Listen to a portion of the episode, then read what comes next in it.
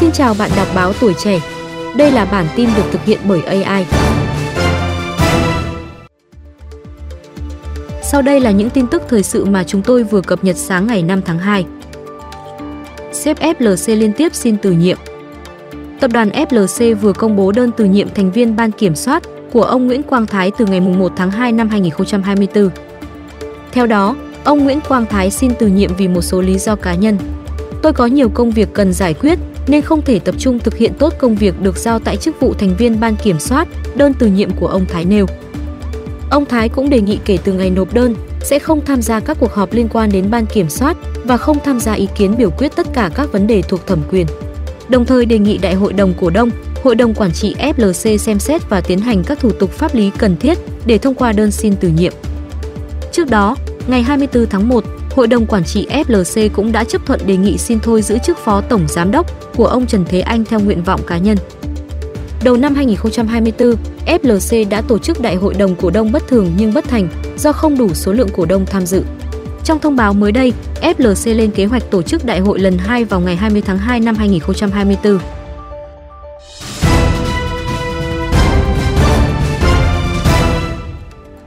Hai doanh nghiệp chốt trả cổ tức bằng tiền trước nghỉ Tết.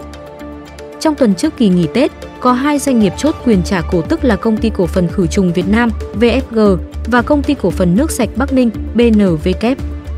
Trong đó, VFG chốt quyền nhận tạm ứng cổ tức đợt tháng 2 năm 2023 bằng tiền với tỷ lệ 10%, tức là mỗi cổ phiếu nhận 1.000 đồng. Ngày giao dịch không hưởng quyền là ngày 6 tháng 2 năm 2024, thời gian chi trả sẽ diễn ra vào ngày 8 tháng 3 năm 2024. Công ty cổ phần nước sạch Bắc Ninh mới đây cũng thông báo, ngày đăng ký cuối cùng lập danh sách cổ đông nhận cổ tức, ngày đăng ký cuối cùng là ngày 7 tháng 2 năm 2024. Lần này công ty chi trả cổ tức bằng tiền với tỷ lệ thực hiện 5% cổ phiếu, tức mỗi cổ phiếu BNV được nhận 500 đồng. Thời gian thực hiện chi trả cổ tức diễn ra vào ngày 6 tháng 3 năm 2024. Trong tuần tới, không có công ty nào chốt quyền chi cổ tức bằng cổ phiếu.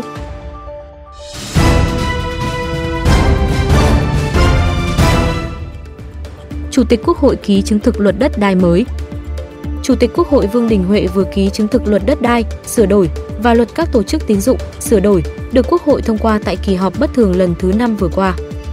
Sau kỳ họp, thực hiện quy định của luật ban hành văn bản quy phạm pháp luật, các cơ quan đã thực hiện giả soát kỹ thuật văn bản sau thông qua. Chủ tịch Quốc hội Vương Đình Huệ đã ký chứng thực văn bản luật theo quy định. Luật đất đai mới được Quốc hội khóa 15 thông qua nhằm thể chế hóa nghị quyết 18 của Trung ương. Luật đất đai năm 2024 gồm 16 chương, 260 điều, trong đó tập trung hoàn thiện các quy định, chính sách về 8 nội dung lớn.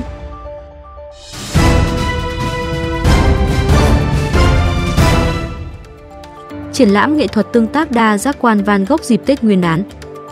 Triển lãm nghệ thuật tương tác đa giác quan Van Gogh Art Lighting Experience sẽ mở cửa xuyên Tết bằng một phiên bản mới có tên Van Gogh Immersive 720. Đây là một không gian trải nghiệm 720 độ đánh thức mọi giác quan người xem với quy mô bậc nhất Việt Nam. Theo đó, một không gian trình diễn nghệ thuật Van Gogh Immersive 720 có quy mô bậc nhất Việt Nam với diện tích lên đến hơn 390 m2 đã được hoàn thiện ngay đầu tháng 2 năm 2024. Người xem sẽ được đắm chìm trong hiệu ứng trình diễn hình ảnh 720 độ cực sống động và sắc nét từ mọi góc nhìn. Trong không gian hình trụ độc đáo được tạo nên bởi sự kết hợp đan xen tài tình của nhiều công nghệ như 3D mapping, cylinder LED 360 độ, laser mapping, ad lighting programming. Theo đại diện Trung tâm Thương mại Gigamon, Thủ Đức, Thành phố Hồ Chí Minh, triển lãm sẽ mở cửa xuyên Tết với giá vé bằng giá ngày cuối tuần trong năm, từ 350.000 đến 650.000 đồng 12 giờ.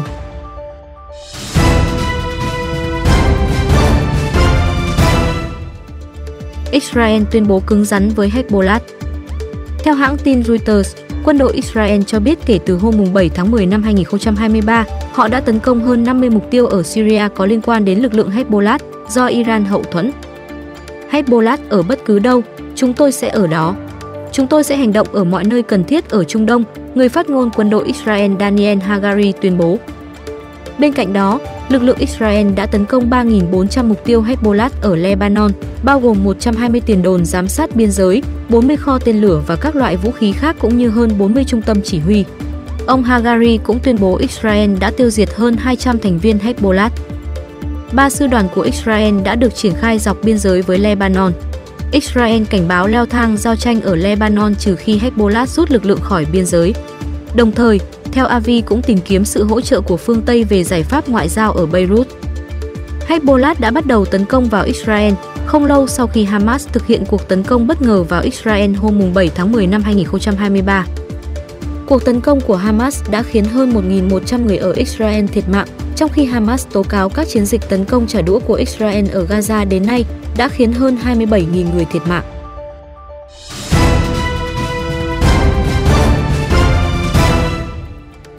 Cháy rừng lịch sử gây thương vong lớn, Chile công bố quốc tang.